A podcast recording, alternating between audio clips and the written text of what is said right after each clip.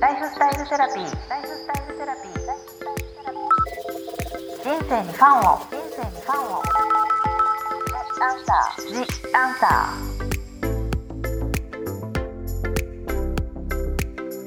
こんばんはワニブックス書籍編集長の青柳ゆきです私青柳ゆきがさまざまなスペシャリストと一緒に皆さんからいただいたご質問やお悩みに答えていくライフスタイルセラピー The a n s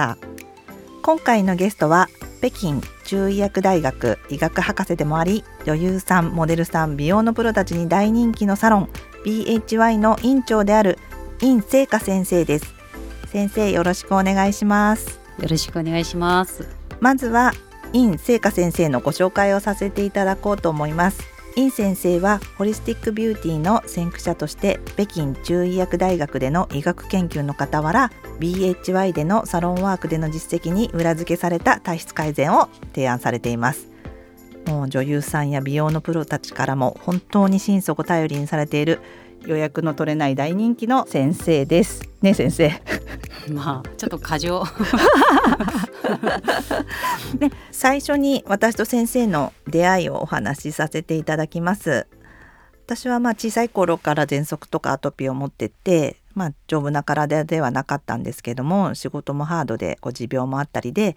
まあ、そんな時に先生のサロンに行かせていただきました。でその時にもう先生が今本気であなたが健康になりたいかどうか決心すべきだと本当に真摯にお話ししてくださってでその時に私もはっと気づいてもう飲んでいた薬をやめて、まあ、サロンにも通わせていただいてでそこから東洋医学にも興味を持ってで先生が推奨されてるお茶も飲んでそして今に至るんですよね。青柳さんと最初会った時に、うん本当のなんかすごく私の印象の中では、うんごく普通のお客様として、うん誰の紹介でもなくていらっしゃったんですよね。そうですね。うん、だからそれであの本当になんかお体のことで私は集中してるっていう感じだったけども、うん。ある日イン先生っていうイン先生の本を書きたいって言ってちょっとびっくりしてねえー、っていう。でもこの東洋医学の本でうん。分かりやすく伝えるにはちょっと難易度が高いんですよ。ですから前の何名からも本を書きたいっていう方は結構いらっしゃったんだけども、うんうん。どうも私とのこういうねあの私はこういうなんて言うんですかこういう意思統率が合わなくて、でだったんだけども私が素晴らしいなということは青柳さんが自分自身が本当にあのアカデミーの方にしっかり通ってうん。お金を払って勉強一個ずつコツコツ時間そんなお忙しい中でも今考えるとこんなお忙しくて素晴らしい方が勉強に来たんだなと思って 私もちょっとびっくりする感じなんだけども丁寧に一個ずつ一個ずつ勉強してそれから本当にこの本のところまで至ったんですけども、うん。まあおかげさまでこういうすごく分かりやすく今回こう6釣りまでに至ったと思うんですよ。だからこれはもう本当に私もすごくとてもありがとうございます。であとその本当に青柳さん自身に対してもすごいこういう人間性にという対してもすごい納得いくっていう感じなんで、まあ、この場を通して皆様にあの体を健康にするような美しくて健康で若々しくようなことを伝えればすごく私はいいなと思っているところですね。先生そんな風にご紹介いただいて本当に光栄です。ありがとうございます。本当に今日は先生の真摯なお考えが伝わればいいなと思っております。あぜひなんか私が答えられる範囲で、はい、お願いします、はい。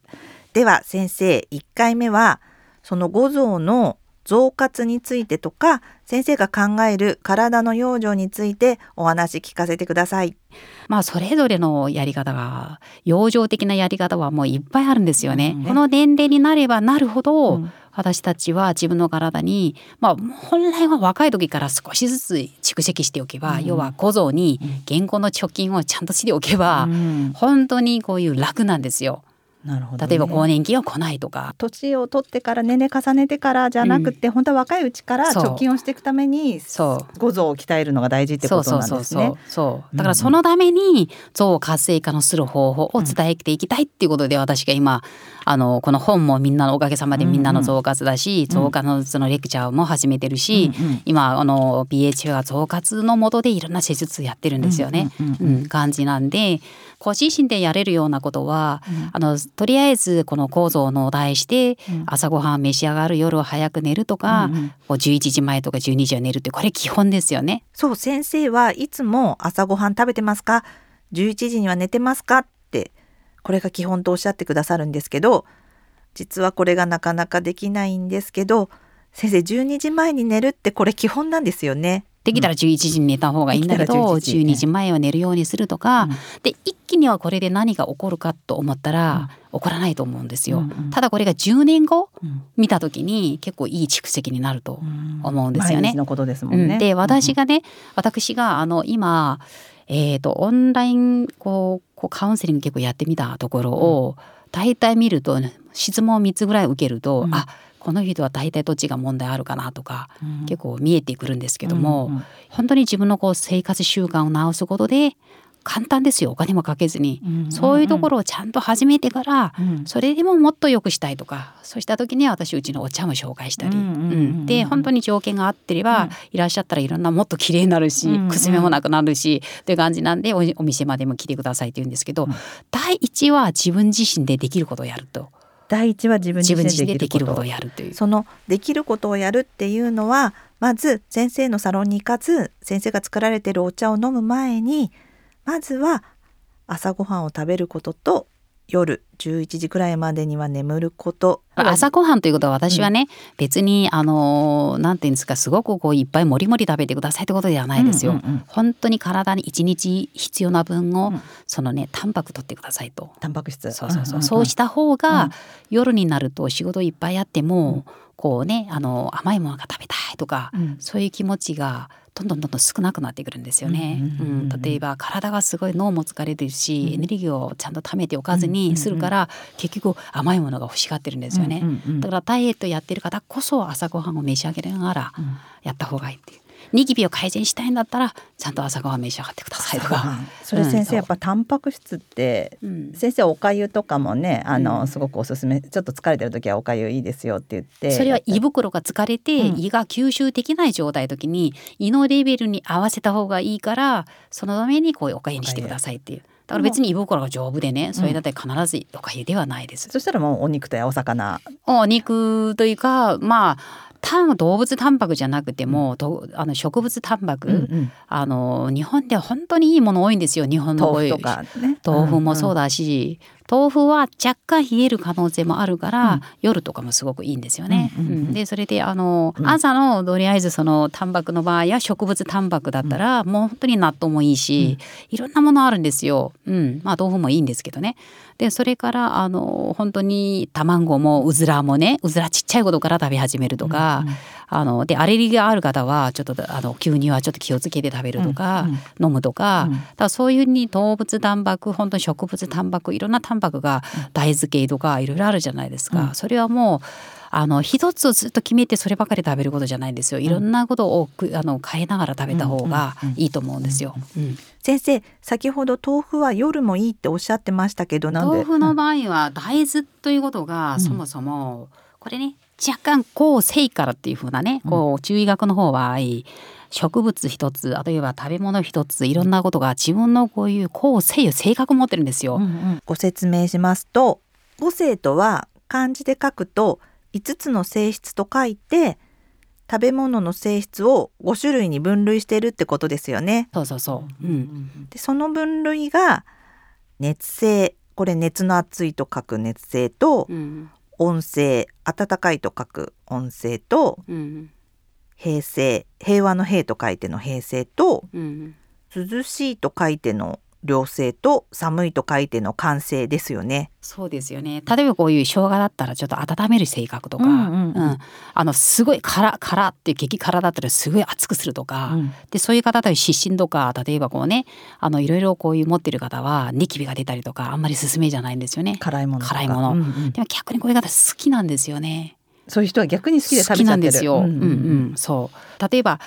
あの構成ということは「へい」ということは「へい」ということは熱くもしない暖かくもしない冷たくもしないという、うん、それって平らってことですね。平らってことなんですよね、うんうん。うん、だからそういうことは例えばリンゴはややそのどっちかというと少しこのなんとかちょっと冷やすような感じだけど、うん、基本平なんですよ、うんうん、リンゴとかはね、うん、だからあのリンゴをこう切っちゃってみてください、うん、本当に5つの種が、本当に5つですよ綺麗に5つがこうなってるんですよ、うん、うん、だからすごいバランスいいものですよね、うん、リンゴは、うんだからそういう感じであのリンゴは平というふうな感じなんだけど他のものを見るとちょっと偏ってるんですよねそっかトマトはちょっと冷えるとか、うん、トマトは若干冷えるから、例えばこう芯が弱ってる芯熱がすごいいた時に、逆に食べるとちょっと抑えてくるとか、トマトジュースとかね。芯熱とは心に熱と書くんですよね。そうそうそうそう。人とたくさん話したり心が疲れている時はこう心が弱って心の熱がこもるっていうことなんですよね。そうこういうふうな